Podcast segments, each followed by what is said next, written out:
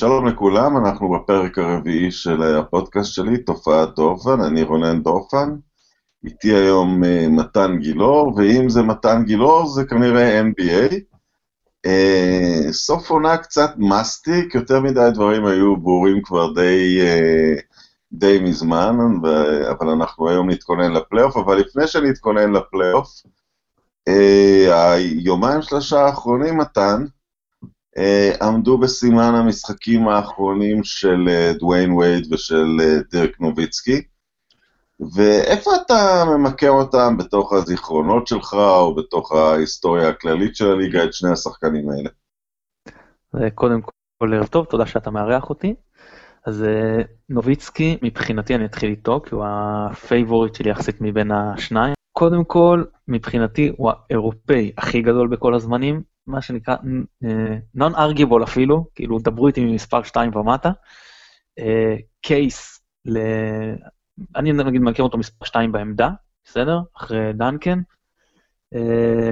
פאוור פורד. כן, כן, בפאוור פורד הוא מספר 2 לעמדה. מקום, אני חושב, לא יודע, לא עשיתי רשימה עכשיו מסודרת, אבל איכשהו שאני מריץ לעצמי בראש בין 15 ל-20, היסטורי. אבל מעבר לזה שחקן כאילו כל כך אלגנטי, וכל כך, אתה יודע מה, יוקיץ' נקרא לזה, הוא הוורשן 2 שלו, כאילו. אלגנטי ואינטליגנטי, והתנהלות שהיא הכי לא... יש לו את הסטאר קואליטי, אבל זה הכי לא... הוא לא, הוא לא נחבא לכלים כמו, כמו דנקן, שנמצא, כאילו, אני רואה בזה גם דבר חיובי, אבל הוא, הוא לא שחצן כזה כמו לברון או קובי או, או ג'ורדן. כאילו, נוח אין, בתוך האור שלו, נוח בתוך האור. ממש, ממש, והדברים שהוא עשה גם בנבחרת, הנכונות להגיע לזה פעם אחרי פעם. באמת, שחקן, אה, אתה יודע, זה לא דבר שאתה רואה שיש שחקן 2-13, עושה את הדברים האלה. זה, זה יפה, וזה גם שחקן שנפל למשבר בקריירה, וידע לצאת ממנו מחוזק, וידע לסחוב קבוצה אולי לפלייאוף הכי מרשים שיצא לי לראות, מבחינת, אתה יודע, שעברו את הלייקרס של קובי, את אה, אוקלהומה של, אה, של, של דורנט ווסטברוק הארדן, ואחרי זה את מיאמי של לברון וייד בוש, אז כאילו, מה, מה אתה יכול להגיד? באמת, אה, שחקן עצום שאני מאוד מאוד אוהב ומאוד מאוד חבל לי שהוא פורש, וכמובן, השיא הזה של 21 שנים באותה קבוצה.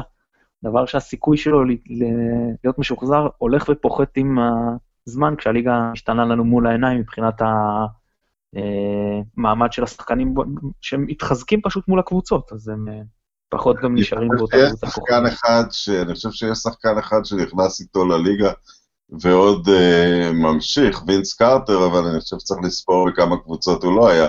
למרות שזה מרשים כשלעצמו, שהוא עדיין... Uh, סליחה, הוא נכנס עם גרנט לליגה ועדיין נמצא, זה, זה לפני נוביצקי? אני לא בטוח, אבל... Uh, כן, גרנט, כן. אני חושב גרנט 97 ונוביצקי 98, אם אני לא טועה. כן, וינס בדרכו מרשים אותי... בגלל שהוא נכנס כסטאר כזה גדול, כמה הוא אוהב את המשחק ומוכן להיות גם לגמרי לא סטאר, והוא כבר לא סטאר יותר מעשור, אתה יודע, הוא... אה, אבל אנחנו דנים עכשיו בנוביצקי ווייד, ואני רוצה להגיד משהו על, אה, על, על שניהם, ואולי גם על כל הדור הזה שמגיע אחרי, אני, אני אגיד שזה בין, אה, בין אה, ג'ורדן לקארי, למרות שזה קצת לא כולל את, את לברון, שהוא קצת חיצוני לזה. קודם כל, בגלל שצריך להגיד דברים יפים, אני חושב שהסדרת גמר של וייד מול מיאמי הראשונה, כשהוא ניצח, הייתה הכי קרובה למייקל ג'ורדניות ב... ב, ב במזוקק, לא ברמה היסטורית וכמובן לא על קריירה בשום השוואה כזאת, אבל הארבעה המשחקים האלה שהוא חוזר מפיגור 2-0 ועולה התקפה אחרי התקפה לסלי ניצחון מכריעים, היו, היו כנראה ההופעה הכי דרמטית של שחקן בסדרת הגמר, מבחינת להשתלט עליה. לא לעשות את האחרים יותר טובים ולא כלום, פשוט להשתלט עליה. אה, אבל וייד הוא באמת ת'רובק ל... החוקים השתנו, אני חושב שנה לפני שווייד מגיע לליגה, ואחרי שנוביצקי, אתה יודע, נוביצקי לא עובר במכללות, אני לא יודע כמה שנים יש ביניהם, צריך להיות לא יותר מדי בגלל, בגלל נושא המכללות. אמ, ווייד באיזשהו מקום הוא מקורבנות השינויים בחוקים. אני חושב שבכדורסל הבידודים הישן, הוא היה נזכר כיותר גדול ממה שהוא, ושזה גם uh, מכובד מאוד. כן, הוא שחקן אדיר, ועם, ועם שלוש אליפויות בסופו של דבר. Uh, ונוביצקי שייך ל... לאלה שלקחו את שינוי החוקים ושינו את הכדורסל ובאמת הביאו אותו למקום שהוא נמצא היום, בגבוהים שקולים, בריווח של המשחק. אה, אמרת משהו על האירופאי הכי גדול, קצת קשה לי לראות אותו כאירופאי, כי אני, אתה יודע, כמו שאני לא רואה את יאניס כאירופאי כל כך, כי אני יותר מסתכל על אירופאים כמי שגדלים בכדורסל, נניח, שלנו, משחקים קצת יורוליג, או, או, או, או משהו כזה, אבל, אבל זה רונן דופן, שכרגע לא, לא שיחק ב-NBA. אני חושב שבשביל הביטחון של שחקנים אירופאים להיות גדולים, נוביצקי הוא בהחלט, אה, הוא בהחלט משמעותי. כי הוא שובר סטריאוטיפים של, אה, של גזע, של מוצא, של מה, למה אתה יכול לצפות אה, כשאתה מגיע מאירופה. אה, וכן, הצורה שהוא אהוב, בתור בן אדם שהוא מאוד uh, זר לליגה, אולי גם זר לתרבות הספציפית, היפ-הופ והכל, אבל פשוט, אתה יודע, אני לא חושב שזה יכול לחמוק מאנשים שמדובר פשוט בבן אדם חביב. כן, עכשיו אה, וייד, אני, אני אגיד, אה, קודם כל הוא שונה באופי, שוב, אני לא מכיר אותו כבן אדם מן הסתם, אבל באופי שבא לידי ביטוי בתקשורת ועל המגרש. הוא, כמו שאמרת, הוא הרבה יותר מתאים לתקופה שהייתה בדור הקודם, ב nineties נגיד, גם מבחינת הכדורסל וגם מבחינת הארסיות. כאילו, במובן החיובי של המילה אני מדבר. אה, הוא יותר מלוכלך. הוא, אה, הוא גם שחק, קודם כל הוא שחקן הגנה הרבה יותר טוב, הגארד החוסם כנראה הטוב בכל הזמנים.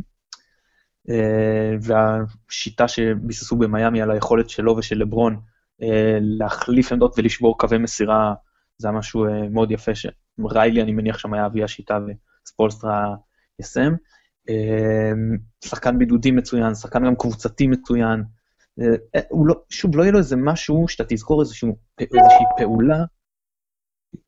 שומעים אותי? כן, כן. אה, אוקיי. אה, לא איזושהי פעולה כמו נגיד ה fadeaway של, של, של נוביצקי, לא יהיה לך פה איזה משהו שאתה אומר, או, זה וייד, או פ, פחות. אבל, אבל כן יזכרו אותו כטופ חמש בעמדה, יש נגיד אפילו כן, טופ חמש בטוח, נגיד עם אה, אה, מייקל, קובי, אה, ווסט ודרקסלר. זהו, אז סדרת גמר אפית, אין שום דרך אחרת לתאר אותה, גם מבור של 2-0, עם הלחץ, שגם צריך לזכור שעד לאותו רגע לא היה ברור ש... שהקבוצה שלו. הוא היה שקילוני שנבחר לחמישייה הראשונה, שחקן שמגיע עם שלוש אליפויות, עם שלוש MVP גמר, מושך אש רציני, אתה יודע, דמות. ושם הוא הכריע את זה סופית, זאת הקבוצה שלי, זאת הסדרה שלי. אה, זהו, וגם אגב ב-2012 הוא עוד נתן אה, סדרת גמר אה, מצוינת, אחרי זה כבר הברכיים והכל הוא, הוא התחיל לדוח, אבל עדיין אתה רואה אותו, ב- ב- ב- עם מיאמי הוא הלך לפלייאוף ועבר סיבוב, עוד, עוד אחרי לברון, ובשיקגו הוא נתן תקופה טובה. שוב, בעיות בחדר הלבשה וזה, אבל נדבר איתך מבחינת כדורסל נטו, שחקן מאוד קשוח, שוב, יודע להתלכת איך שצריך, ברמת, לא רק ברמת המרפקים, ברמת לפעמים לסכן שחקנים, שזה דברים שלא ממש אוהבים, אבל uh, הרבה פעמים אתה צריך את השחקנים האלה בקבוצה, אנחנו רגילים שהם לא הכוכבים, uh, אבל במקרה כזה יוצא שזה גם הכוכב, הוא כוכב ענק. היה רגע שהם יצאו מסדרת 2006, ואמרתי, הוא, הוא, הוא, הוא, הוא, הוא ישנה את התסריט, הוא, הוא יגדל מזה, והוא בעצם יהפוך לשחקן הדור ולא לברון. פציעות קצת פגעו בו, אבל בהקשר לברון גם אפשר להגיד שווייד הוא כנראה, בגלל שלברון well documented וידוע, הוא לא שחקן של מאמנים ולא נתן לשום מאמן להשפיע עליו. אני חושב שווי אחד ההשפעות החשובות, החיוביות בקריירה של לברון, מה שאומרים, הוא לימד אותו קצת לנצח, אני חושב שזה באמת, אה, שזה באמת קצת שם, כי, כי לברון קצת, אחת הבעיות בסדרת דאלאס השנייה הזאת שהם הפסידו, וזאת שהיא היא, היא כנראה תכאב ללברון יותר מכל הפסד בקריירה, כי זאת סדרה שהוא היה צריך לנצח. אמ, אחת הבעיות שם הייתה של, של היררכיה, ולברון קצת ברבעים רביעיים אה, קצת נעלם מאחורי וייד, ואני חושב שווייד דחף אותו קדימה ב, ב, בשתי העונות הבאות אה, לקחת את זה. אמ, יש משהו שאני, אתה יודע, לפעמים ענף ספורט מגיע לקו פרשת uh, מים, והרבה פעמים מה שקורה אחרי זה שלא צומח אה, שחקן ממש גדול. זאת אומרת, בטניס היו את הענקים האלמותיים, נניח לייבר ובורג, ואז מחליפים את המחבטים, ואז יש דור שלם של מומחי חמר, ולעומתם מומחים לדשא, עד ש... ו... ובעצם הענף הזה לא מתאפס על עצמו עד שמופיע פדרר ואחריו נדל וג'וקוביץ' שהם שחקנים מושלמים לכל המשטחים, אולי יותר טובים פה, יותר טובים שם, אבל הם לא, אין, אין להם מוגבלויות ברורות. וגם הכדורסל של אחרי שינוי החוקים, כשזה קרה אולי לא הבנו כמה דרמטי זה יהיה, וכמה זה ייקח את הליגה ממקום של אה, שקיל אוניל או אפילו מייקל ג'ורדן למקום שדומה ל... לכדורסל של גולדן סטייט היום, שבתקופת הביניים בדרך כלל אף אחד לא מצליח להתאפס בדיוק על הכדורסל הנכון, ואנחנו לא יוצאים עם, אה, עם כוכבים אה, ממש ייחודיים. עכשיו, לברון הגיע לסוף התקופה שהכדורסל החדש כבר מתגבש והוא, והוא, והוא נהיה כזה, אז, אז אני קצת מתקשה באמת למקם את כל השחקנים האלה. איך הם היו נראים אם שיא הקריירה שלהם היה היום, אני חושב שנוביצקי היה נראה יותר טוב. וייד היה צריך לשחק אחרת. איך הם היו נראים בשנות ה-90, אני חושב שבאמת, כמו שאתה אומר, וייד היה, היה נראה יותר טוב. Um, נחזור לכמה נושאים שקשורים לסוף העונה, באמת זה, זה נמרח קצת, כי עם כל הכבוד לשאלה אם אה, דטרויט או שרלוט יהיו בפלייאוף, אה, לא לשם כך התכנסנו. אה, מרוץ ה-MVP בשלבים האחרונים שלו, אה, הייתה תחושה במשחק בפילדלפיה, שלדעתי היה המשחק האחרון של יאניס, שאחרי זה הם אה, קרקעו אותו כדי שינוח לקראת הפלייאוף. אתה חושב שבזה יאניס הכריע את מרוץ ה-MVP? לא, אני, אני לא חושב שזה היה במשחק ספציפי, אני, אם אני לא טועה, גם באחרון שלו נגדם, זה היה 40 ומשהו נקודות, ולפני זה עוד היה את ה-52, יכול להיות שאני מבלבל בסדר. כן, אני מדבר על המשחק של 45 נקודות, אף עיבוד כדור, אה, הוא אוקיי. הרג את אמביד עם ארבע חסימות, הוא הפתיע, הוא חזר ברבע האחרון מפיגור עם 11 נקודות שהוא כלה, והבטיח את המקום הראשון, ואת כל זה הוא עשה בלי ברוקדון, בלי מירוטיץ', בלדסו הורחק, ומידלטון שיחק רק 25 דקות. ולכן הייתה תחושה שיאניס, אה, ענף הכדורסל, מוכר לו אחרי המשחק הזה. כן, אז שוב, אני לא, קשה לי מאוד לשים בעונה של 82 משחקים את האצבע על, על המשחק ש, שסגר. יכול להיות שזה, אתה יודע, מה שאתה אומר, אה, באמת שם את הפלומבה, כאילו, אבל אני פחות אה, מייחס את זה ככה, אני פשוט אומר ששחקן שהיה אה, עם קייס רציני מאוד לשחקן ההגנה של השנה, עם uh, אחד הטובים בהתקפה. למרות שבהתקפה ארדן היה יותר טוב, צריך להודות. Uh, לא, לא פגע, להפך, תרם לשיטה של הקבוצה, שהיא אומנם נבנתה סביב היכולות שלו, אבל היא יכלה להתקיים גם כשהוא פחות טוב, וזה חשוב מאוד, מה שנגיד ביוסטון לא יכול לקרות, כי ביוסטון השיטה מבוססת על ארדן, שהוא חייב להיות טוב בשביל שהיא תצליח, ושהיא נותנת הרבה יותר מקום לאחרים, אה, בקבוצה שסיימה עם המאזן הכי טוב, נרמל את זה איך שאתה רוצה, זאת אומרת שלא יגידו מזרח מערב, אפשר לנרמל קבוצה עם המאזן הכי טוב, ומה שאולי חתם את זה יותר מהמשחק הזה, זה היום, שיוסטון באו עם, עם אה, או ביומיים האחרונים, שיוסטון באו עם פוטנציאל לסיים שתיים במערב וסיימו ארבע. ולבחור MVP במקום רביעי, אז זה, קצת, זה כבר יותר קשה, למרות שווסטבוק אז נבחר... רק רביעי, רביעי שנפל מראשון. כן, נכון. מראשון בעונה הרגילה, ואולי כן. שני בטבלת הכוח, אבל אה, כן. כן, היה להם את ההצדקה של פציעות יותר וזה, אבל אה, יחסית למילווקי נגיד הם היו הרבה יותר פצועים מהעונה. אבל... אה, נכון, אבל זה המחיש שבעצם המעבר לדומיננטיות של הארדן לא מוסיף לטור הניצחונות, מאוד מרשים במה שהוא עושה, אבל, אבל שזה לא עדיף מאשר מצב שיש יותר שחקנים בקבוצה. אה, אני גם לגמרי עם יאניס, גם בגלל שאתה יודע, צריך לתת כבוד, אם, אם אומרים שזה העונה הרגילה, זה לפחות כל העונה הרגילה, וזה מיום הפתיחה עד יום הסיום, אה, לא היו לו משברים, לא היו לו קבוצה משברים. היא לא ניצחה כל קבוצה גדולה, כי היא לא קבוצה כל כך... היא, היא שברה הרבה שיאים, היא למשל שברה את שיא הליגה בניצחונות דו-ספרתיים. אני חושב.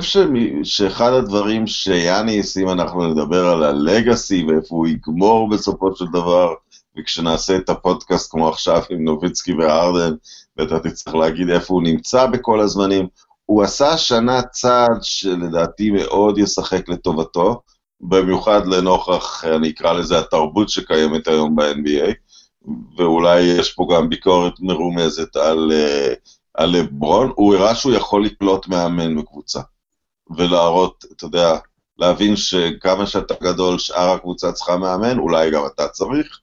Uh, הוא אהב את, uh, הוא אהב את uh, ג'ייסון קיד, זה קצת מזכיר לי את סיפור סטפן קארי, שהיה חבר טוב של ג'קסון, אבל כשהגיע... כשהגיע סטיב קר הוא אמר לעצמו, עלינו פה על משהו, בואו ניתן לדבר הזה לזרום. אמ, יאניס גם עושה צדק היסטורי עם בודלולצר, אתה יודע שאז הגיע לגמר מול לבון, אבל פשוט לא היו לו שחקנים לאיזושהי התמודדות סבירה בשנה שהיה מאמן השנה באטלנטה. עכשיו, אני אומר, אי אפשר לשפוט כלום עד שהפלייאוף לא יקרה, אבל לפחות זה ייתן לו את הצ'אנס אה, אתה יודע, לגשת לחוות עם מחבט בידו, עם, עם שחקן שנותן לו סיכוי לגיטימי לפחות לגמר. אה, כן, אבל מצד שני עכשיו לא תהיה לו את ההגנה, עכשיו כאילו, עכשיו יש לך את ה-best man, ואם השיטה כושלת, אז השיטה כושלת. בפלייאוף אני מדבר. נכון, אני אומר, יעשה איתו צדק, אני לא אמרתי ש... שיעשה איתו, אה, שהוא יצא גדול מזה, או שהוא יקבל על זה פרס, אה, זה יעמוד למבחן, בוא נקרא לזה ההיסטוריה, המבחן הטקטי של ההיסטוריה, הכל, זה יעמוד, זה, זה, זה יקבל מבחן הוגן. אה, בחזרה להרדן, לא אוהבים את האיש הזה, כאילו, אתה מסתכל על הדברים שהוא עושה שהם ברמת נס, שצריך לשלוף מהאוב, לפעמים את ג'ורדן ולפעמים גם את וויל צ'מברלין, כדי למצוא לזה מקבילות, ודווקא, ב, אתה יודע, בתרבות כדורסל אמריקאית שהיא מקדשת אינדיבידואליזם, או הרבה פעמים קידשה, ו... אמ, הרדן, הרדן לא מצליח לקבל את האהבה של הציבור, ואני חייב להגיד, אתה יודע, אני, אני לא בדיוק הבנתי, הבנתי למה, אולי הוא נראה מפחיד, אחרי זה ראיתי אותו בתוכנית של ג'ימי קימל, בחור נחמד מאוד, אם הוא אי פעם מגיע לבודפשט, אשמח לפגוש אותו, או משהו כזה. למה אתה חושב שאנשים כאילו לא מוכנים, אה, אתה יודע, יש תחושה, לא מוכנים להשוות את הרדן לקובי בריינט, לא מוכנים לשים אותו ברובריקה שהמספרים שלו כבר מציעים שהוא שם. אז יש כמה סיבות. עם זה שפחות אוהבים אותו קודם כל יש את המראה הטיפה מאיים עם הזקן, הוא טיפה שמנן, הוא לא מאוד אתלטי, אה, אתה יודע, הוא, לא, הוא פחות אלגנטי, התנועות שלו פחות אה, אסתטיות.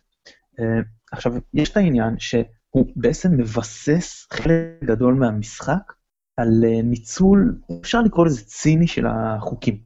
אני לא אומר שהוא עושה משהו לא חוקי, בסדר גמור, תנצל את החוקים לטובתך, זה חלק מהעניין. אתה צריך לקחת בחשבון שחלק מהניצול של החוקים יביא עליך ביקורת. אתה מדבר על סחיטת זריקות עונשין באופן כללי. כן, בעיקר סחיטת זריקות עונשין. הצעד וחצי הזה, אתה יודע, כמו שלברון עושה עם המשיכה, שזה מותר, כאילו, זה, עם הכי, זה הרי לא שינו את החוק, אבל נתנו איזשהו חידוד, כאילו, של מה בדיוק החוק אומר. אז מה שלברון היה עושה עם, עם אסיפת כדור, ב, ב, ואחרי זה כל הליגה התחילה לעשות, בתקיפה של הסל, אז הוא עושה את זה עכשיו עם שלשות, אז זה נראה עוד פחות טוב. כי הוא עושה את הצעד וחצי עם האסיפת כדור מוקדמת, נותן אותו את הצעד וחצי אחורה וזורק, שזה יעיל בצורה בלתי רגילה, אבל, אבל, אבל אה, זה משהו, וזה נראה פחות... אה, פחות אה, אתה יודע מה זה מזכיר לי? היה, לדעתי זו עונת 2005 או 2006. אני הולך לכדורגל ואני הולך למנצ'סטר יונייטד עכשיו, ועשו איזה חוק uh, של חזרה מנבדל. שאם אתה חוזר מנבדל גם בתוך המהלך זה לא נבדל, ובערך באיזה ארבעה כדורי עונשין לא ישירים רצופים, וניסטלרוי עמד ליד הקורה, הפריע לשוער, חזר למצב חוקי והבקיע, וכולם קטלו אותו, ואז וניסטלרוי אמר שהוא קרא את uh, השינויים בחוקי וופא לפני העונה וזה חוקי, וזה בכלל קומם על אנשים. Uh, שחקן שהמקצוע שלו להבקיע שערים בעצם הלך וקרא את חוקי השיפוט ועדכן את המשחק שלו, זה ממש לא בסדר. כן, אז זה, אתה יודע, אנשים, אה, אין מה לעשות, אהדת ספורט היא כוללת בתוכה טהרנות, זה חלק מהעניין. אה, עכשיו לגבי ההשוואה לקובי.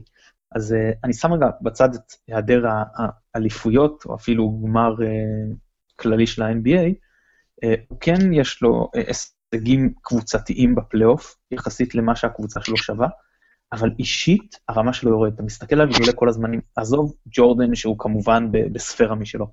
אתה מסתכל על לברון, זה עליית רמה. אתה מסתכל על קובי, זה עליית רמה, השחקנים ש step up בפלייאוף. אה, הוא לא step up בפלייאוף. להפך, אם אנחנו הולכים לסדרה הכי חשובה אולי, והכי מעצבת בקריירה שלו, סליחה, הוא היה גם בגמר עם אוקלהומה, כן, אני מדבר בתור leader אה, של הקבוצה, שלא ישתמע שאני אומר שהוא לא יגיע בכלל. אה, אז הכי מעצבת נגד גולדן סטייט, השחקן הכי טוב בכלל בסדרה, בדגש על הקבוצה שלו, היה קריס פול. אז אה, אפילו שם לא נתת, וברגע שקריס פול נפצע, אז בכלל הרמה שם ירדה, וזהו, אתה, אתה צריך ל, ל, להמשיך לפחות את הרמה שאתה מציג בעונה סדירה, לא, לאו דווקא העונה הסדירה הזאת, אני מדבר באופן עקבי לקריירה, בפלייאוף, שלא לדבר על להרים אותה, כדי שבכלל יתחילו לדבר עליך להתייחס אליך, כמו שנתת דוגמה של קובי, אז כמו לקובי למשל. אני רוצה להגיד, להוסיף על זה שתי דברים. אחד, הייתה עוד סדרת גולדן סטייט, וגולדן סטייט הראשונה, זאת אומרת, היא לפני דוראנט, והיא גם לפני עונת ה-72, האליפות הראשונה שהם לוקחים, ושלא היה ברור שגולדן סטייט צריכה לקחת את הגמר, ופשוט אחד על אחד קארי הרג אותו. אמ, לא היה פה, לא היה שום תחרות ביניהם. אה, אז זה קצת, אני חושב, אה, הזיק לו. אבל הדבר השני, אתה יודע, אנשים יגידו שזה האופי שלו כשחקן פלייאוף, הייתה גם, הייתה גם שריקה לא נעימה מול, מול סן אנטוניו אז, אבל אני לא כל כך בטוח שהירידה הזאת היא כל כך בגלל שהוא לא מתפקד בפלייאוף, אלא בגלל שמייק דנטוני יצר איזה, יצר איזה שיטה ש, ש, שמעצימה שחקנים. אתה יודע, כאוהד הניקס, אה, חוויתי את זה על בשרי, הוא עשה מג'רמי לין, שיותר מלהגיד שחקן כדורסל נחמד, אפילו חמישייה לקבוצה של גבול פלייאוף, זה, זה ממש, תיארתי את, ה, את הגג שלו, הוא גרם לו להיראות כמו אולסטאר, ולא מעט זמן, לכמעט חודשיים. אה, הוא גרם לסטיב נאש שחקן שאני סופר אוהב והכל, אין לסטיב נאש business להיות פעמיים MVP. לדעתי הוא לא שיחק אפילו גמר אזורי סטיב נאש בקריירה שלו. הסדרה המפורסמת שאולי נשדד הייתה חצי גמר אזורי. אה, סטיב נאש לא, לא, לא שייך שם לזוכי ה-MVP הסדרתיים. אה, ופה הוא גורם לשחקן שהוא בהחלט אולסטאר, להיראות מספרית כ-all time great, כקומה עליונה של, של Hall of Fame. אה, אוקיי, אז, אז, אז הוא גורם, אנטוני, לשחקנים האלה להיראות הרבה יותר טובים ממה שהם באמת, אבל כמו שאתה אומר, מגיע גם הרגע האמת, ושם הם, הם, הם כולם נוטים, אה, הם כולם נוטים אה, להיחשף, אתה יודע, ג'רמי לין כמובן, הרדן בינתיים כן, סטיב נאש לא שם את חותמו על, אה, על, על מרוץ האליפות של ה-NBA בסופו של דבר, אז זה לא דבר שאתה מצפה ממישהו שהוא פעמיים MVP אה, להגיד את זה. אז אולי זה פשוט לא נמצא שם וזה קצת, אה, קצת אה, מועדר. השחקנים, דרך אגב, במשאל של האתלטיק, מדגם שחקנים, 137 שחקנים שנשאלו, נתנו יתרון קטן להרדן על יאניס, אבל אני העיתונאים, אה, העיתונאים יהפכו את זה. אני, אני, בכל מקום שאני שומע עיתונאים אה, אומרים, יתרון קטן, יתרון גדול, רובם, רובם נוטים לכיוון שלו. מביא אותי לנושא האחרון, אותו משאל לפני, ה... לפני שנתחיל לדון קצת בפלייאוף. השחקנים נשאלו את השאלה הממש מפתיעה, מי הכדורסלן הטוב ביותר בכל הזמנים, אה, ולמרות שזה אלה כדורסלני זמננו, הם נתנו אה, פור מוחלט ובלתי הפיך לג'ורדן של 73 אחוזים מהם. 12 אחוזים הצביעו ללברון במקום השלישי, ולקובי בריינט הצביעו אה, קרוב לכמות של לברון, ואז עשרה אחוזים, ואז היו, אתה יודע, הם התעלמו מראסל, והם התעלמו מווייד, והם התעלמו מלארי ברד, לזכותם ייאמר שהם בחרו רק בחירה אחת של מקום ראשון, אז אני חושב שאולי הרבה מבוחרי ג'ורדן כן היו בוחרים שחקנים מעניינים אחרים, אבל uh, זה נראה לך מין backlash לעונה הגרועה הזאת של... Uh, לברון, שפתאום רק מעטים מאוד יותר חושבים שהוא יותר גדול אפילו מבריינט? לא, להפך. אה, אני, אני, קודם כל זה שג'ורדן, הייתי מצפה שהוא יקבל יותר, זה מצחיק שהוא, שהוא מקבל כאילו כזה רוב עצום, וזה זה, לא, זה, כאילו, אתה אומר, ממיתים בערכו. זה, זה משחקני זמננו. זה היה סביר בעיניי, אבל עם ה-27% האחרים היו מתחלקים קצת אחרת, כי הייתי יכול לקבל שאנשים היו בוחרים קרים, או אסל, או... או מחליפים שחקנים כאלה למשוואה? תראה, קודם כל, שנים אמרו, אה, אה, תומכי קובי, שלרוב לא מתים על לברון, אמרו, תראו, מי ששיחק יודע, השחקנים בגדול יותר אה, תומכים בקובי. כאילו, הם זה. אז קודם כל, המגמה הזאת התהפכה, אנחנו רואים את זה. זה גם היה ברור שעם הזמן זה יתהפך, כי ככל שיהיו יותר שחקנים שישחקו עם לברון יותר שנים, אז הדברים האלה משתנים, וגם פה אני אומר... אין פה השוואה, כמו שאני אגיד, אין השוואה בין שני הראשונים, גם בין השני אין באמת. נכון, נכון, נכון, אז אני אומר, מהבחינה הזאת של, רק של התשובה, בלי קשר למה אני חושב על זה, אני אומר ש... אני לא חושב שיש פה משהו של עונה ספציפית, אני אומר שככל שזה יתקדם, והשחקנים שיהיו בליגה, זה יהיו יותר שחקנים, שלא רק ששיחקו עם לברון, הם גם גדלו עליו, הרי הליגה שח... מלאה בשחקנים שגדלו על קובי בריינט, פחות כשגדלו על לברון, כי אם הוא בן 34, אז אתה, אתה יודע, כל מי שנגיד אה, בגיל 25 אה, או, או, או צפונה, אז ברור שלא גדל עליו, כאילו, אה, אתה מבין מה אני מתכוון, או, או כאילו לפחות לא, לא התאהב בו, זה לא היה העבר הראשונה שלו של ספורטאי, אוקיי? אז, אז אני אומר שהמגמה הזאת, גם היא תשתנה, אני חושב, וזה יהיה יותר משמעותי לטובת לברון לעומת קובי, אם טסת משאל הזה עוד חמש שנים. אני כן מסכים איתך לגמרי שאם למשל היו נותנים עכשיו מקומות 2 ו-3, אז אה, קרים, היה, אין לי ספק שהיה מדורג הרבה יותר מה-1.7 שהוא קיבל. אני למשל רואה אותו כשני בכל הזמנים, יש לי קצת אולי בורי כפירה קצת בשנים האחרונות, אבל בגדול, כרגע אני נוטה להגיד שהוא השני, אה, אז אני חושב שהוא היה מקבל יותר, קצת נעשה לו עוול, כי באמת שצריך לבחור אחד, אז זה באמת אותו, או שאתה כאילו בוחר בג'ורדן, שזה ה-obvious, או שיש לך איזשהו קראש על מישהו אחר. הסיכוי ששחקן בגיל הזה יקבל את הקראש על, על קרים ששיחק בשנות ה-70-80, עם פחות תקשורת, עם פחות טלוויזיה, עם זה, אז מן הסתם לא, מבחינת הגיל זה פחות... אני חושב שקרים שני הוא בעל מודעות היסטורית, ואז הוא בדרך כלל חושב שג'ורדן ראשון. אבל מי שחושב ש... שקובי ראשון, כנראה שיחק נגדו והתלהב ולא כל כך מתעניין במה קרה חוץ מזה.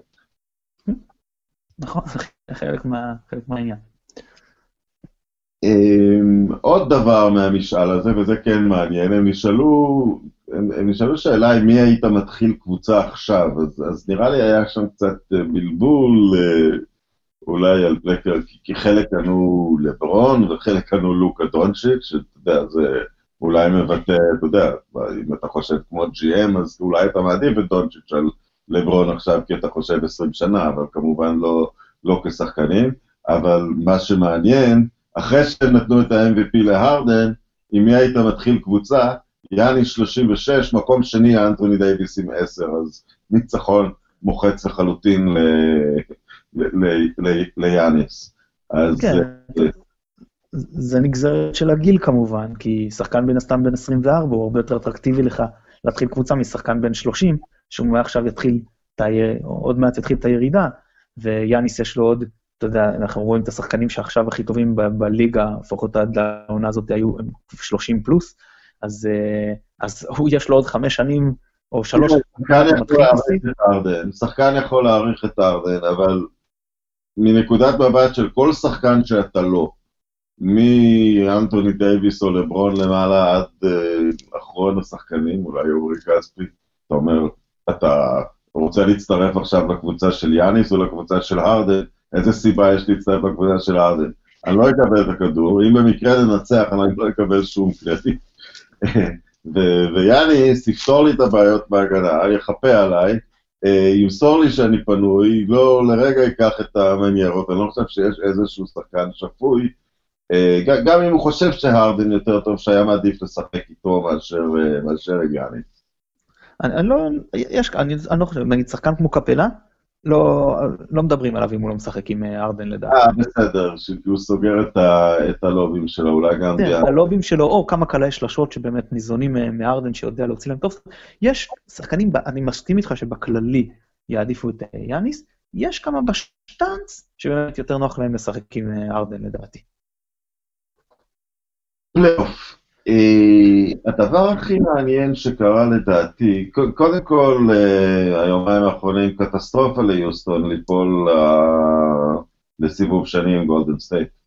אני חושב שזה טוב. מה? אני חושב שזה טוב להם. אני יכול להסביר לך. כמה שיותר מוקדם? כן, לקבל אותם כמה שיותר מוקדם. קריס פול ייפצע מתישהו, שאלה היא מתי, ככל שזה יהיה יותר מוקדם, הסיכוי שהוא ייפצע עד אז יותר נמוך. הארדן מגיע אחרי עונה מתישה. אה, סדרת פלייאוף, כל סדרת פלייאוף תגרום לו להיות עוד יותר עייף, כשאנחנו יודעים שגולדן סטייט הולכים לשחק מול קליפרס, אה, זו הולכת להיות סדרה לדעתי מאוד חד צדדית, מאוד קלה, השחקנים שלהם לא הולכים לעבוד קשה מדי, ואם היו הולכים לסיבוב, לסדרת סיבוב שני מול יוטה או פורטלנד, אז זה גם לא היה קשה מדי, בעוד שיוסטון היו יכולים להזיע קשה, לעבוד קשה מאוד ולהזיע הרבה נגד אה, אוקלאומה, ואחרי זה, לא יודע, נגיד אה, סן אנטוניו, דנבר, קבל אותם כמה שיותר מוקדם, כשאתה עדיין אה, כמה שיותר כשיר פיזית, אני חושב שזה האינטרס שלהם, וזה, אם יש להם איזשהו סיכוי לעבור אותם, הוא יותר גדול בחצי גמר מאשר בגמר האזור. הם פוגשים את יוטה, נכון? נכון. בסיבוב הראשון, זה עובדה מוגמרת בעיניך? שהם עוברים, כן, אני חושב שהם יעברו, היה לנו את זה שנה שעברה, קצת היו שינויים, נכון, בקבוצות, קצת השחקן כאילו שהיה, שאפשר לקרוא כבר הכוכב של יוטה אולי, אה, מיטשל, אז הוא, הוא כבר לא רוקי, שזה משמעותי, וריקי רוביו ישחק, שאומנם הוא לא כזה שחקן גדול, אבל הוא כן אה, אה, חשוב לשיטה של יוטה. אבל נראה שהוא חתיכת חתול פלייאופים, בפלייאוף הראשון כן, שלו. כן, נכון, נכון, נכון.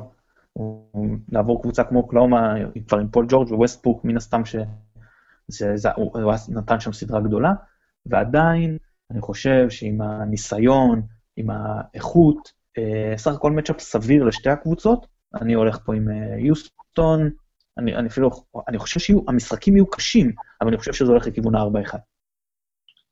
גולדן סטייט ייגמר או 4-0 או 3-0 ויופסק, נכון? על ידי. כן, משהו בסגנון. אמ, עכשיו אנחנו מגיעים לסדרה המעניינת באמת.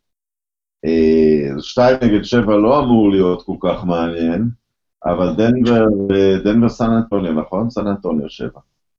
אני אתחיל דווקא מהסוף. ארבע, שתיים, סן אנטוניו. אני הולך פה לקבוצת uh, שבע. דנבר, אני פחות רואה אותם כקבוצת פלייאוף. אין להם שחקן, אתה יודע, באמת בידודים כזה, שזה דבר הרבה אה, פעמים חשוב לפלייאוף שיכול להציל אותך. יוקיץ', אני מאוד תופס ממנו, הוא שחקן עצום, אבל הוא לא שחקן שיכול, אתה יודע, רק לקחת את הכדור לבד ו- וליצור הרבה מאוד אה, נקודות. מאופי התפקיד ומאופי הסגנון, אין, זה לא איזה ביקורת עליו, כן? אה, מעבר לזה שאני מסתכל על המצ'אפ, מי מול מי, כן, יש איזשהו יתרון בצבע לדנבר, עם מיסטלאפ שיכול שם להקשות על, על אולדרידג', אבל כשאני חושב על ווייט, ממרר את החיים של אה, מארי, ושאני אומר שאתון בעונה לא מזהירה, ושאני אומר שהאריס בעונה לא מזהירה, אז uh, עם כל הכבוד ליוקיץ', ויש לי הרבה כבוד אליו, אני חושב שפה זה יהיה של סן אנטוניו. היתרון, היתרון הביתיות של דנבר, שעל פניו אתה אומר שהוא מהותי, כי זה קולורדו וזה גבוה, ואנחנו יודעים כמה קשה שם לקבוצות, אבל uh, זה שיש שני משחקים רצוף, שהתרגלו קצת יותר לאוויר הדליל, שם אני חושב שסן אנטוניו ייקחו את האחד וישמרו על הבית. זה, זה, זה נראה לי הימור סביר, זה מבחן גדול מאוד, אה, זה מבחן גדול מאוד עבור יוקיץ', כי על מה שהוא עשה בעונה הרגילה, אפשר לנהל עליו דילויון אפילו של אחד מחמשת השחקנים הטובים בליגה, הוא באמת לקח קבוצה של די no names למקום השני, אני ראיתי שאפילו הובילו את המערב די עמוק לתוך העונה. אני חושב שגם אחת הבעיות פה זה ה match-up של, של המאמנים. סן אנטוניו צריכה, צריכה לקחת את הדבר הזה. כל הצד הזה של ההגרלה פתוח יפה, אה, בגלל שהסדרה, מה הסדרה האחרונה שלנו? פורטלנד נגד אוקלהומה. נכון. אה, סדרה של שחקנים, של שחקנים גדולים, משני הצדדים. אה, סדרה שהתקלקלה. עוד פעם, הקבוצה כאילו הנחותה יותר, אה, שהייתה בירידה לקראת סוף העונה, די, אני מביאה את, אה, את פול ג'ורג' עם ניסיון פלייאוף בדרך כלל חיובי, למרות השנה שעברה. עם ווסטברוק, אתה יודע, אני, אני כבר לא יודע מה להגיד עליו, הוא לא מפחד, הוא לא מפחד. השחקן הזה, אז אולי, אתה יודע, ביניהם ללילארד, זה, זה אמור בכל זאת, אה, זה, זה, זה נראה לי נוטה לאוקלהומה. אני, אני, אני, אני אומר לך שאני לא רואה פה את פורטנד לוקחים יותר ממשחק אחד. אה, זו סדרה שממש התקלקלה לנו, אה, זה יכלה להיות סדרה עם נורקיץ' חזקה של שבעה משחקים, שאתה לא יודע מי הולך לנצח אותה, והפציעה שלו פשוט מוציאה את העוקץ. אני חושב שם עם, באמת עם גרנט וג'ורג' בפורוורד, יש לאוקלאומה באמת שם הגנה מאוד חזקה, גם ככה לשחקנים הלא מי יודע כמה של, של, של, של, של פורטלנד, זה נוקאוט לאוקלאומה במישור הזה. אדמס, עם כל הכבוד לקנדר, כן, שהשחקן עבר של אוקלאומה, הוא שחקן הרבה יותר טוב ממנו, הוא גם הרבה יותר רלוונטי לפלייאוף. אתה לא יכול, שחקן כמו קנטר שהוא כל כך חור בהגנה, והוא לא שחקן אה, מגן צבע כל כך טוב עם הכניסות של ווסטברוק, אה, איך שהוא תוקף את הטבעת. אה, זהו, אז, אז פשוט אתה מגיע למצב שאתה אומר, ומי הולך לעצור את אה, פול ג'ורג', אז יש שם בסדר, אתה אומר, מי, לא יודע, מוסיף על הפתיר הרקלס, או מי יוכל לעצור אותו כל כך, אם נורקיץ' שם מחכה להם בפנים, זה הרבה יותר משמעותי. זהו, אני, אני פשוט, לי זה ממש קלקל, כי זה יכול להיות סדרה פצצה. נראה לי הולך פה לכיוון uh, חצי גמר של, uh, של 6 נגד 7. זה מאוד מעניין, ל, ל, ל, אני לא שולל את הסיכויים של דנבר, במיוחד אם הם יעברו את סן אנטוניו. כי אם הם יעברו את סן אנטוניו זה ישדר משהו שהם באמת צברו איזשהו לגיטימיות, אבל אני גם, uh, גם נוטה לחשוב שזה, ש, שזה לכיוון ההוא. לא, לא נדבר כרגע על, הסיבוב, על סיבובים שניים עתידיים משתי סיבות. Uh, בואו ניתן לדברים וכנראה נדבר על סדרות שלא יקרו בסופו של דבר, כי איזושהי הפתעה אה, אולי תקרה. אני חושב שבמזרח דברים, אה, הכוכבים הסתדרו למצב של כמעט בלי בעיות לשלושת המדורגות אה, הראשונות, אלא אם כן אה, אתה חושב אחרת. אה, מארבע לארבע. מווקי נגד דטרויט, יש יש פה מה לקיים את הסדרה הזאת? כן, אני חושב שדטרויט יכול לקחת משחק. כי באמת יש להם, אה, אה, כאילו, שחקנים ש... אה, שני, שני שחקנים שקשה לתקוף עליהם את הטבעת, בעיקר דרמון, שהוא מגן טבעת טוב, שחקן גם מאוד פיזי, גם גריפין שחקן מאוד פיזי, הם שניהם יותר חזקים מיאניס, לך תמצא קבוצה שבאמצע עומדים שני שחקנים יותר חזק מיאניס, זה לא קורה הרבה. אבל אתה עושה לו עוול, אתה עושה לו עוול, וראו את זה נגד אמביד, אתה יודע, שהוא, שהוא עשה לאמביד את הבית ספר הזה. הדבר שהימם אותי זה כמה אמביד יותר גדול ממנו, כי יאניס לא נראה לי איש קטן. אבל אז אתה ראית איך ליאניס יש ניידות של גארד כמעט. כן, אז, אז פה עם שניים זה יהיה טיפה יותר קשה. מצד שני, מה אתה עושה עם לופז? מישהו חייב לצאת אליו החוצה, כי אם לא הוא תופר אותך מבחוץ, חלק מהשיטה של בודנולצר. וגם אין להם, הבעיה היא שאין לדטרויט איך לנצל את ה... בודנולצר נותן שלשות, כן?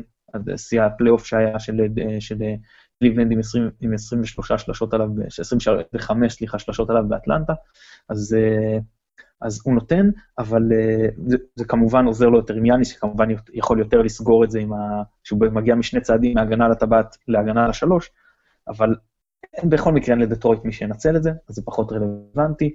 אה, לא רג'י ג'קסון ולא שאר השחקנים שהם עוד פחות טובים בקו האחורי.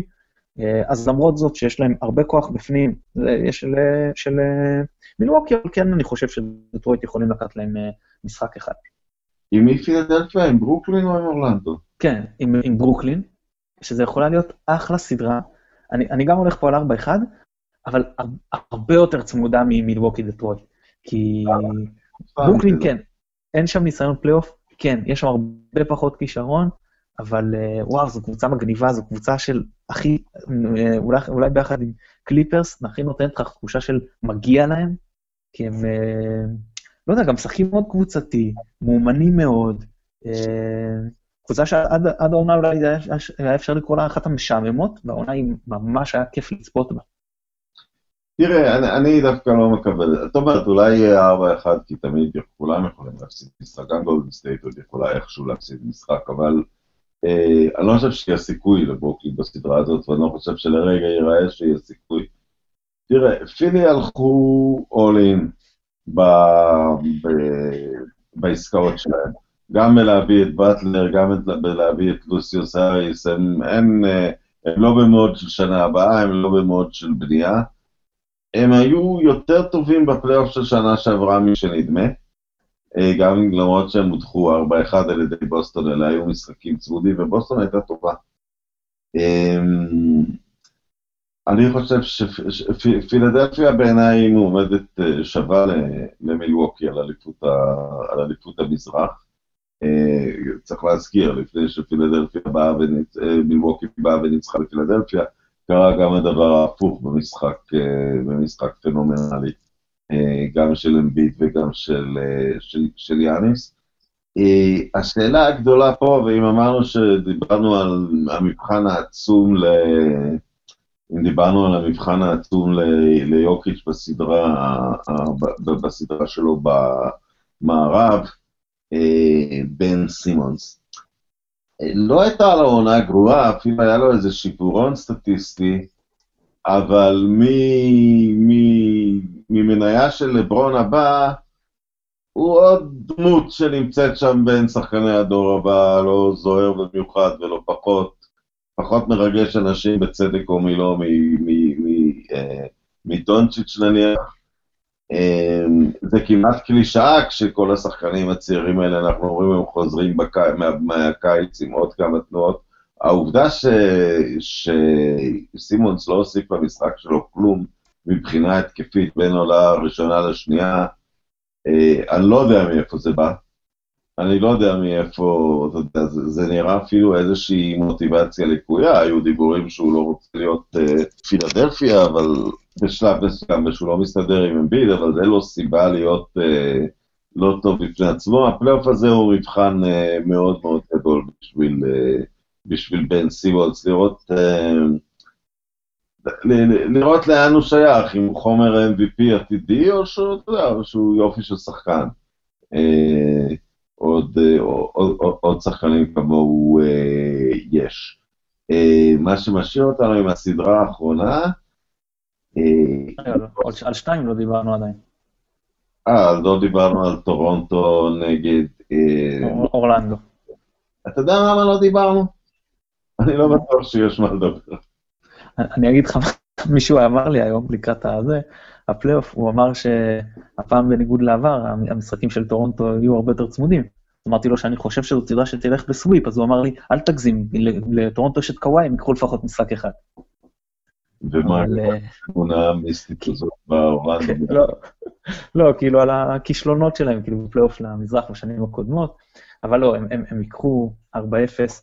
אה, צריך לזכור שזולת קליבלנד הם לא הפסידו סדרה במזרח מאז אה, שנת 2015, והם נראים מאוד שלמים, קבוצה הגנתית מפחידה, אתה גם אומר אה, את מי הם יכולים לפגוש, ואיך מר גסול בחצי גמר הולך לעצור להם מאוד מול ביד, שלפני ה trade הזה הייתי אומר, זה, זה של פילי, עכשיו אני בכלל לא בטוח סיכוי גדול פה לטורונטו, אבל טוב, זה נגיע לסיבוב הבא.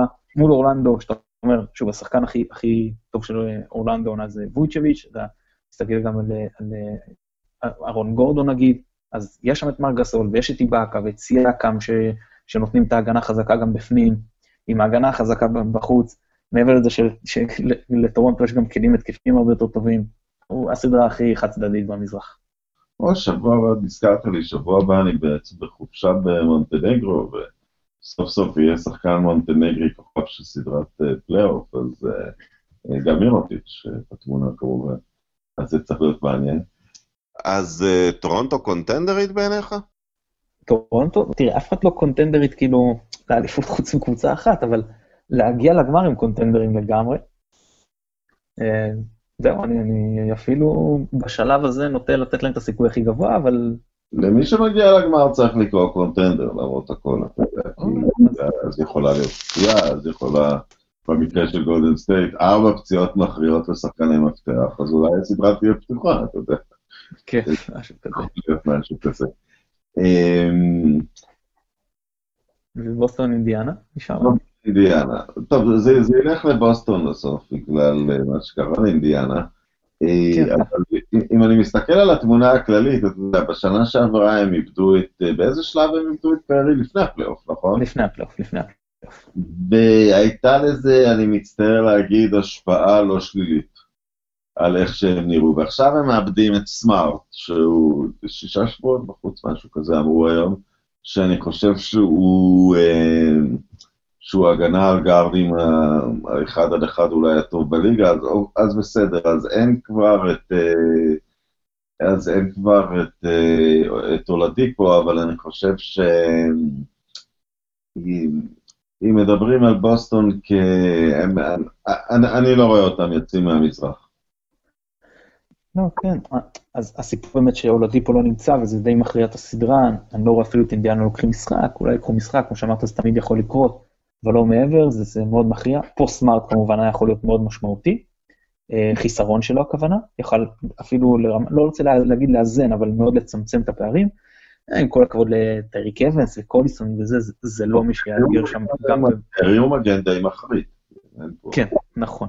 אבל, אבל שאר, אבל, אבל בראון שמשחק נגיד, יכול לשחק שתיים, אה, אז, אז הוא כן נותן הגנה טובה, ו...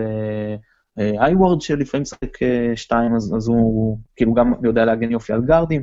לא חושב שמבחינה הזאת, עם כמות הכישרון שאטלנט, שאידיאנה, סליחה, נציגה, יש בעיה לבוסטון, גם אם אתה אומר שבוגדנוביץ' בכנפיים הוא השחקן היום הכי אולי מסוכן של אינדיאנה, אז מגינים כמו, אתה יודע, טייטום יושבים עליו, או, מוריס, זה, זה, זה פה, לא, לא פה החיסרון של סמארט ישפיע, אני מסתכל, הוא, הוא ישפיע בסיבוב הבא. שם הוא, זה ממש יכול uh, להיות מכריע.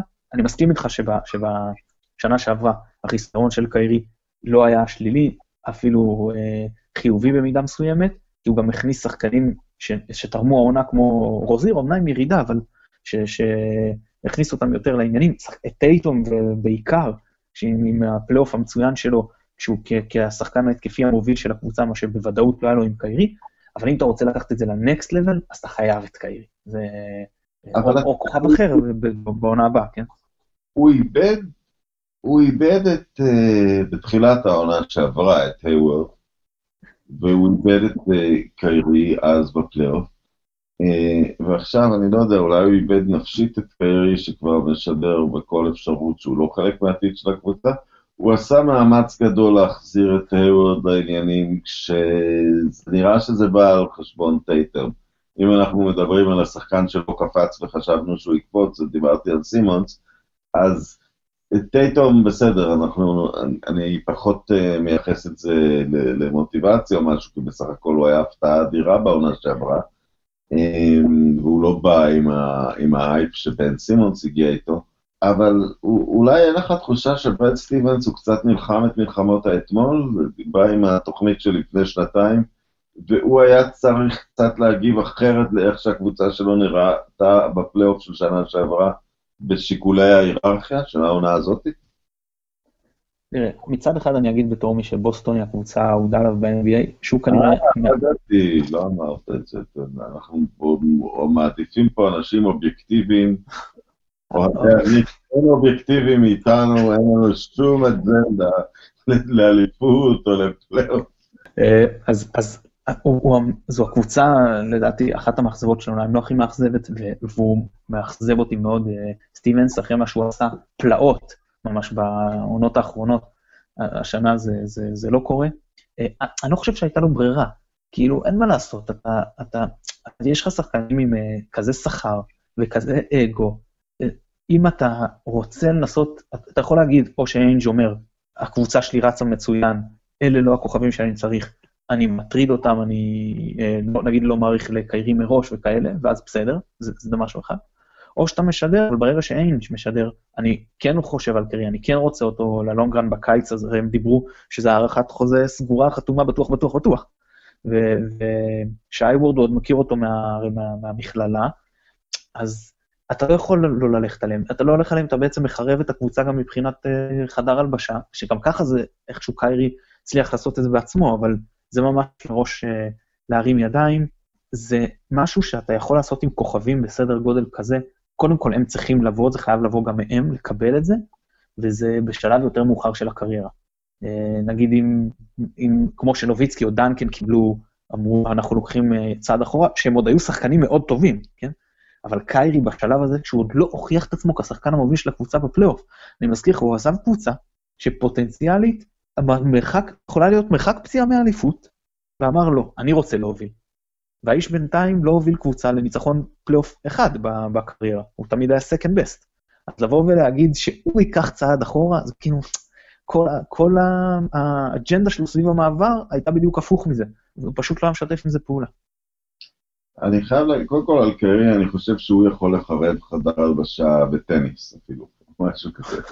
אבל אה, הוא משדר באמצע העונה, נותנים רמזים, ואני לא אומר את הדברים האלה באופטימיות, כי, כי, כי אני חושב שקרי עלול לחרב את חדר ההלבשה בניקס. איך אתה, הוא יכול לבוא ולהרוס את מה שנבנה בעמל קרב בניקס. לא, אבל הוא, הוא... יש איזו שמועה שהיא פשוט מסרבת להיעלם, שהוא, שהוא סגר עם uh, דואן, ששניהם באים לניו יורק. מין, uh, מין דבר שאני כל כך לא מבין אותו, כי, כי זה בדיוק שני השחקנים שלא צריכים אחד את השני. Uh, הם לא צריכים אחד את השני בגלל יכולת אישית לעשות סל, שלשניהם יש. ושניהם צריכים את השחקן היותר uh, סרבריאלי, כאילו, את, קיירי כמובן היה צריך את לברון, ו... ודורבנט את קארי שמפעיל אותו, אבל אתה יודע, בהצלחה לכולנו, אם הם אה, יחליטו להגיע לניו יורק. אני עדיין חושב שדורנט, דורנט הוא עסק גדול מדי, עם אנשים, אה, יש לו יועצים מאוד טובים, ואנשים שיגידו לו בשלב מסוים, אדוני, לא לוקחים את הדבר הזה לתוך, ה... לתוך הניו יורק ניקס, אבל, אה, אבל מי יודע. לגבי בוסטון, אבל אני אלך לעניין האחר. אני בטוח שלא יוצא לטייטום מהראש אה, שהיוורד הוא שחקן של סטיבנס מהמכללה, ושהוא לא יקבל הזדמנות הוגנת פה, ושהוא יהיה ראשון על הבלוק בשביל אה, ניסיון להשיג את אנטוני דייוויס. אה, ואני חושב שבוסטון לא, אולי לא החזירה לו עבודה, אהבה בגלל ש... יכול להיות שהוא השחקן הראשון על הבלוק בשביל להביא את אנטוני דייוויס, אני ממש לא, לא אופתע אם זה המצב. תראה, אני, אני, אני לא יודע, אני, אני רק רואה איך, איזה אה, שדר הוא קיבל כשהייוורד אה, מסר לו כדור לזריקה אחרונה מכרעת, קיירי יצא מיד בסיום המשחק, לא תגיד חיכה בחדר הבשה, מול המצלמות יצא להייוורד, למה מסרת לו ולא לי? גם איזה, איזה, מה זה משדר לשחקן צעיר? היית מצוין בפלייאוף האחרון, אז למה לא לתת לו גם את הזריקה המחת, או, אתה יודע, נתת לו, שחקן אחד היה יותר פתוח, במצב יותר טוב. אז uh, אני מניח שהוא גם רואה את עצמו במצב של, אני שוב לא בוחן קללות ולב, אני רק יכול לנחש, במצב של איך קיירי מתייחס לצעירים, איך הוא מתייחס אליו אחרי ההופעה שלו. אה, אני מניח שהוא גם חושש באמת, למרות שאני מאמין שאם קיירי עוזר, אז הם לא ישחררו את טייטום גם בשביל דייוויס, בטח לא בשביל עונה של דייוויס, שאני לא רואה אותו כל כך מהר מתחייב לבוסטון, אה, בטח שהוא חתום עכשיו בקלאץ', ועם ההתחממות ביחסים, אתה יודע, ועם קיירי גם לברון, הכל שם אה, בחישות. אה, עכשיו, לגבי מה שאמרת על המעבר לניקס, או בכלל, אני אומר, כשאתה רואה את הפסיב אגרסיב של לברונוס, או שדורנט עושה עם המאבקים עם גרין בזה, אז אתה אומר, בסדר, הם נודניקים כאלה, הם פוצים, אבל הם מגבים את זה בכזאת רמת כדורסל, שהחברים לקבוצה לא יכולים לבוא בטענות. כאילו, זה, אתה יכול להיות ממורמר, אבל אין מה לעשות. זה המנהיג, גם אם לא מנהיג, מנהיג של חדר הלבשה, זה המנהיג הטכני של הקבוצה. וקיירי לא מצדיק את זה ברמה. הוא לא שחקן לא, היום יותר... לא מרגיש שיש סיכוי שבין, אה, שכל מה שלא נמצא בין דריימון גרין לדורנט יתפרץ ברגע, אתה פשוט לא מרגיש שזה יקרה, אתה מרגיש שזה יקרה, הם שניהם יעשו את מה שיצטרכו והם יגזרו את הרשת, ואז לא יודע מה הם יעשו אחד לשני, אבל כן, זה, זה, לא, זה לא משהו שהולך להתפרץ. בעוד שקיירי, אני מזכיר לך, בסדרה האחרונה שהוא היה בקליבלנד 2017, הוא לא הגיע לאספות, סדרת גמר. אתה לא מגיע לאספות קבוצה? איך דבר כזה בכלל יכול להיות? זה משהו, אתה יודע, בלתי מתקבל על הדעת לחלוטין. אה, אם אתה כבר אוהד סלטיקס, דני איינג' הוא אגדה, או אתה יודע, הוא כבר כמעט 20 שנה בתפקיד שלו, אני חושב. קרוב למספר הזה. והייתה אליפות אחת שקווין מיקאל נתן לו במתנה את גרנט, וחוץ מזה הוא שכר, והוא בנה קבוצות, והוא עשה זה. הוא לא ממש... מה התחושה שלך? אני לא רוצה לקבוע פה, פה דעה. רגע, קודם כל אני לא אוהד, אני מעדיף שיש הבדל. חשוב לי להדגיש, אני במכבי חיפה, זהו. אבל uh, תראה, יש, מי שמכיר באופני כביש, יש, uh, יש uh, רוכב שנקרא פטר סגן, הוא מוכר לרוב על, uh, כמאיץ, אבל הוא קלסיקן uh, גדול מאוד, הוא הגיע מרכיבת שטח, והוא, והוא קלסיקן מצוין, זאת אומרת, בחד יומי הוא אולי הרוכב הכי טוב בעולם, אולי חוץ מסגנון מסוים שאלה פיליפ היום יותר טוב ממנו, אבל אני מדבר בגדול. עכשיו, מה שקורה באופניים, יש הרבה הרבה ניגודי אינטרסים ושונות אינטרסים בין מרוץ קטעים למרוץ חד-יומי. עכשיו, מה שקורה שבמרוץ חד-יומי, אף אחד לא רוצה לשתף איתו פעולה, כי יודעים שבסוף הוא ינצח כשמגיעים לסיום. אז מה שעושים, יושבים לו על הגלגל, ו- ו- ו- ואז כמה פעמים פשוט אותו בסוף, הוא התעייף, התעייף, התעייף, ובסוף ברחו לו. ואז היו כמה פעמים שנשבר לו, הוא אומר, אני לא עושה בשבילכם את הרדיפה. הוא פשוט נתן למישהו אחר לנצח, העיקר שאלה שיושבים עליו לא ינצחו. כאילו, אז, אז אני מרגיש שקצת, יש פה איינג' חטף את זה, זאת אומרת, הוא כל כך עקץ GM אחרים בעסקאות ממש ממש טובות מבחינת בוסטון, שהיום, כאילו, אז אתה יודע, זה כאילו כלל, לא עושים עסקאות עם דני איינג', ואם כן, אז ת, תדע לגבות ממנו מחיר מאוד מאוד גבוה, כי אחרת אתה תשלם על זה.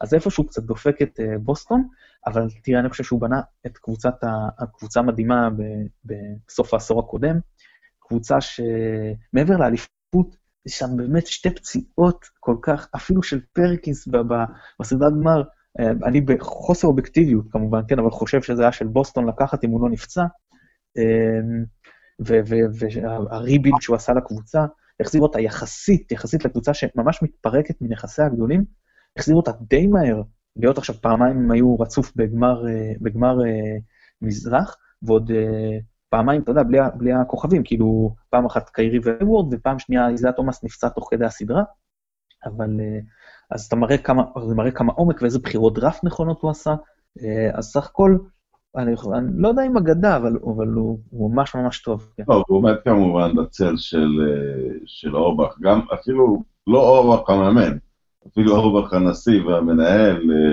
זה צל, צל גדול כשלעצמו. אה, ואורבך הנשיא והמנהל זה כבר גם יותר שייך ל-NBA המודרני, כמאמן אנחנו לא ממש אה, אה, זוכרים אותו.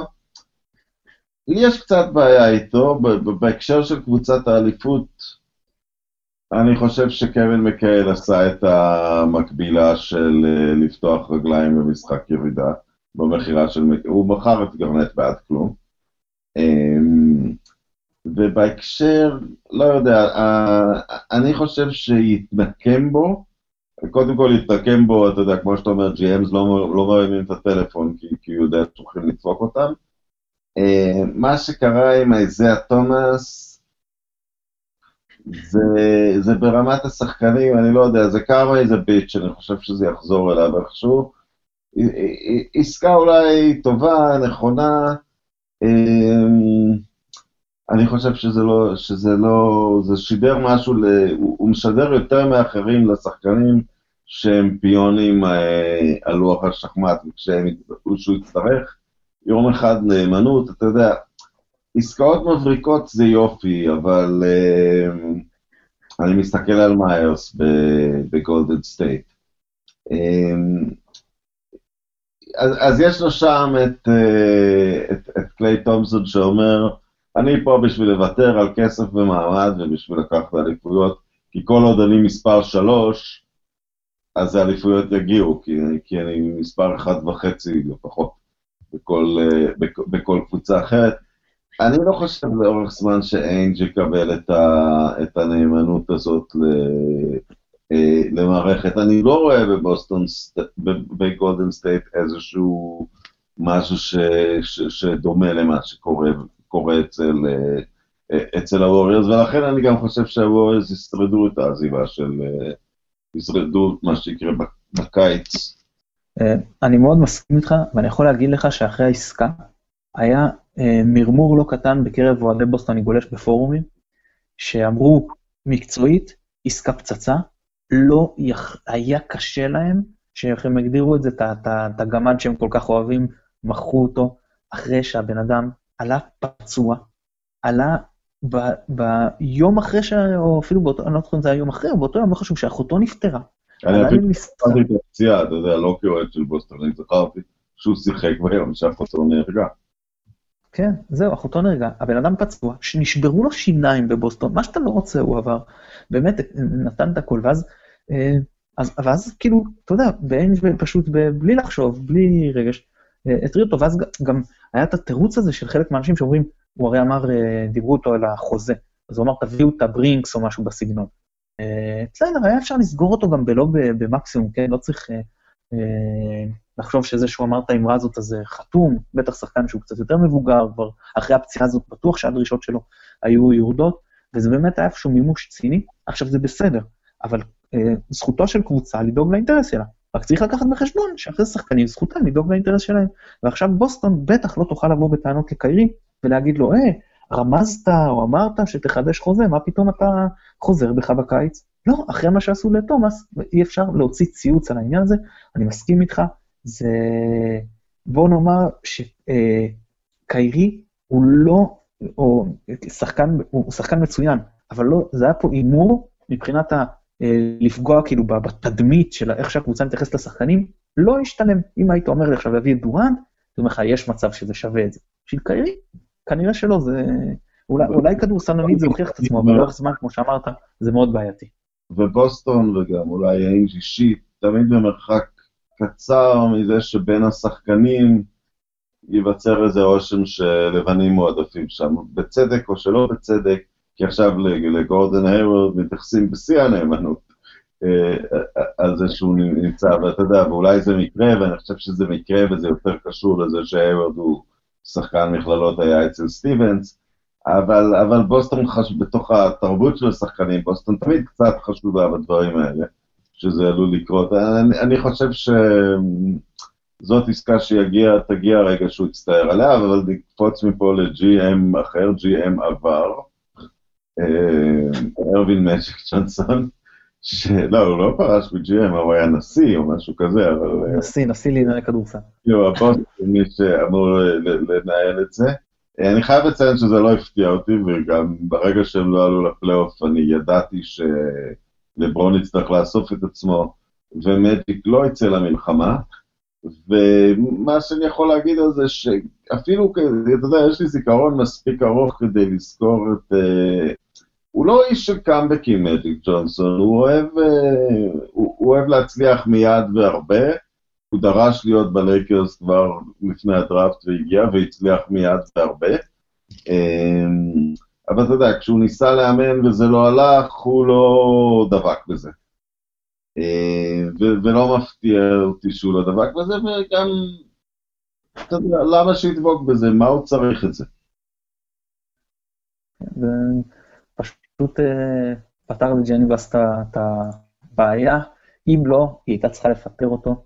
זה בכלל לא קשור, אגב, זה לא רק, זה לא רק העונה האחרונה, הוא מתנהל גרוע בעונות האחרונות, הוא ויתר על שחקנים. אם עוד אצל אה, דאנג'לו ראסל יכולת להגיד שיש פה את התירוץ של בחדר ההלבשה, פלוס אני רוצה להיפטר מהחוזה הגדול של מוסגוב, אז, אה, אז במקרה של רנדל לא הייתה סיבה, אה, במקרה של לופז לא הייתה סיבה לא להשאיר אותם, יכלו להיות העונה הרבה יותר טובים איתם. אתה יודע, כן, כל, כל ההתנהלות, אתה אומר, בחרת את לונזו בול לפני טייטום, בסדר, חלק מהדברים זה כן נגיד חלק פחות, אבל בכלל כל ההתנהלות, ההתנהלות, למשל, לואל דנג, שיכול מאוד לעזור בטרייד, אז חשבו על דייוויס, אבל לא משנה, בדברים אחרים, בטריידים אחרים, כי יש לו שכר גבוה, אז אה, שחררו אותו, נתנו אותו, אני חושב, במינסוטה, אם אני לא טועה, וזה די תקע אותם, כי הם היו צריכים לתת, אם היו רוצים לעשות trade, נכסים אחרים של שחקנים שממש צריכים, כי אתה חייב הרי אחוז מסוים מהשכר של השחקן שאתה רוצה להביא. אה, אחרי זה הם צריכים לתת את אה, זובאץ, באמת, גם איך אתה נותן את אה, זובאץ, שחקן פנים עם פוטנציאל, שחקנים שאתה, ש... לא או את מוסקולה, אני לא זוכר את מי הוא הביאו אז, שחשבו אולי תן להם שלשות, או באמת, אתה לא ראית את המשחקים של השחקן שאתה מביא, הוא מקבל פה החלטות הגיוניות. זה באמת היה, היה GM גרוע מאוד, או לא GM, סליחה, נשיא לענייני כדורסל, לא משנה איך נקרא לזה. אה, זה טוב ללייקרס לדעתי שהוא הלך, אני חושב שזה גם פח... אה, לברון בעצמו הוא טיפה יכול להרתיע כוכבים מסוימים, תלוי בסגנון מסוים, לבוא. אני חושב שביחד עם מג'יק זה בכלל הרתיע. אה, אני הייתי בטוח שהכי גבוה שהם יצליחו להביא זה קמבה וברדלי ביל. עכשיו שמג'יק הלך, אני חושב שכבר נפתחה להם אולי, יש להם סיכוי יותר גבוה להצליח להביא אולי את קיירי, אולי את קוואי, לא מאוד גבוה, אבל יותר גבוה מאשר היה איתו. ואני רק אגיד אה, שזה לא ההחלטה הכי, הכי תמוהה, הולך לקרוא לזה, של, אה, של אה, אחראי צוות מקצועי בימים האלה, שיורגר מפוטר, ולך תבין איך מאמן שלקח כזאת חבורה צעירה, שאף אחד לא נתן להם סיכוי לכמעט פלייאוף, ושאתה אומר, וואו, יש פה בסיס, הם יכולים ללכת עם זה חזק, ואז דיבאץ כאילו מפטר אותו, ואני באמת מרטתי את השתי שערות שעוד נשארו לי על הראש, לא, לא להבין למה. טוב, אבל נראה מה, מה, מה הוא יעשה הלאה. אתה יודע, לפעמים אני נתלה באילנות מאוד גבוהים של מה שעשו מרק ג'קסון ומה שעשו ג'ייסון קיד, הם כן לקחו קבוצה מנקודה א' לנקודה ב', והיה צריך לבוא הבן אדם שיקח את זה לנקודה ג', אבל אם, אם לחזור לעניין של הלייקרס, הדבר היחיד שאולי אפשר לזקוף לזכותו של מג'יק ג'ונסון, אולי, אולי לברון לא היה חותם בלעדיו, אולי לברון צריך שישב על ידו מעבר לשולחן את אחד מאותם יחידי סגולה שלברון עצמו מסוגל אה, להעריך שקיומם תרם משהו גם כן לעולם הכדורסל. אמ, עכשיו, אם אני חוזר ללקרס, אני חושב, אה, לברון נשארו שנתיים טובות, אין פה מה לשבור את הראש, אתה יודע, תמנו את מי שתמנו, לברון צריך לקבוע את הכל ותחיו ותמותו עם זה, כי אם תיכנסו עכשיו ל...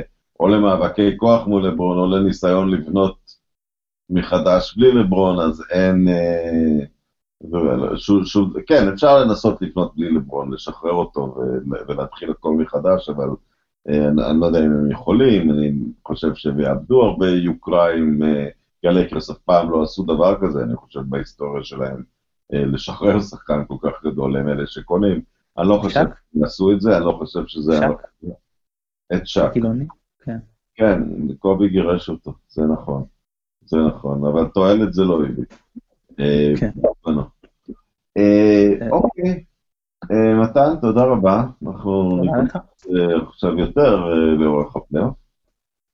הייתי אומר גם לאחרונת האופניים, אבל אני לא מבין בזה כלום, אני לא להגיד פודקאסט על אופניים. אז, אז, אז להתראות, תודה. ביי, תודה לך. וכמובן, תודה רבה לכל מי שמקשיב לתוכנית, או בבית, או בעדיפות, בעדיפות ישראל כץ בפקקים, תודה גם לישראל כץ. אבל גם אתם, תבקשו מאנשים להוריד את הפודקאסטים, להאזין להם, זה בהחלט מעודד אותנו. להתראות.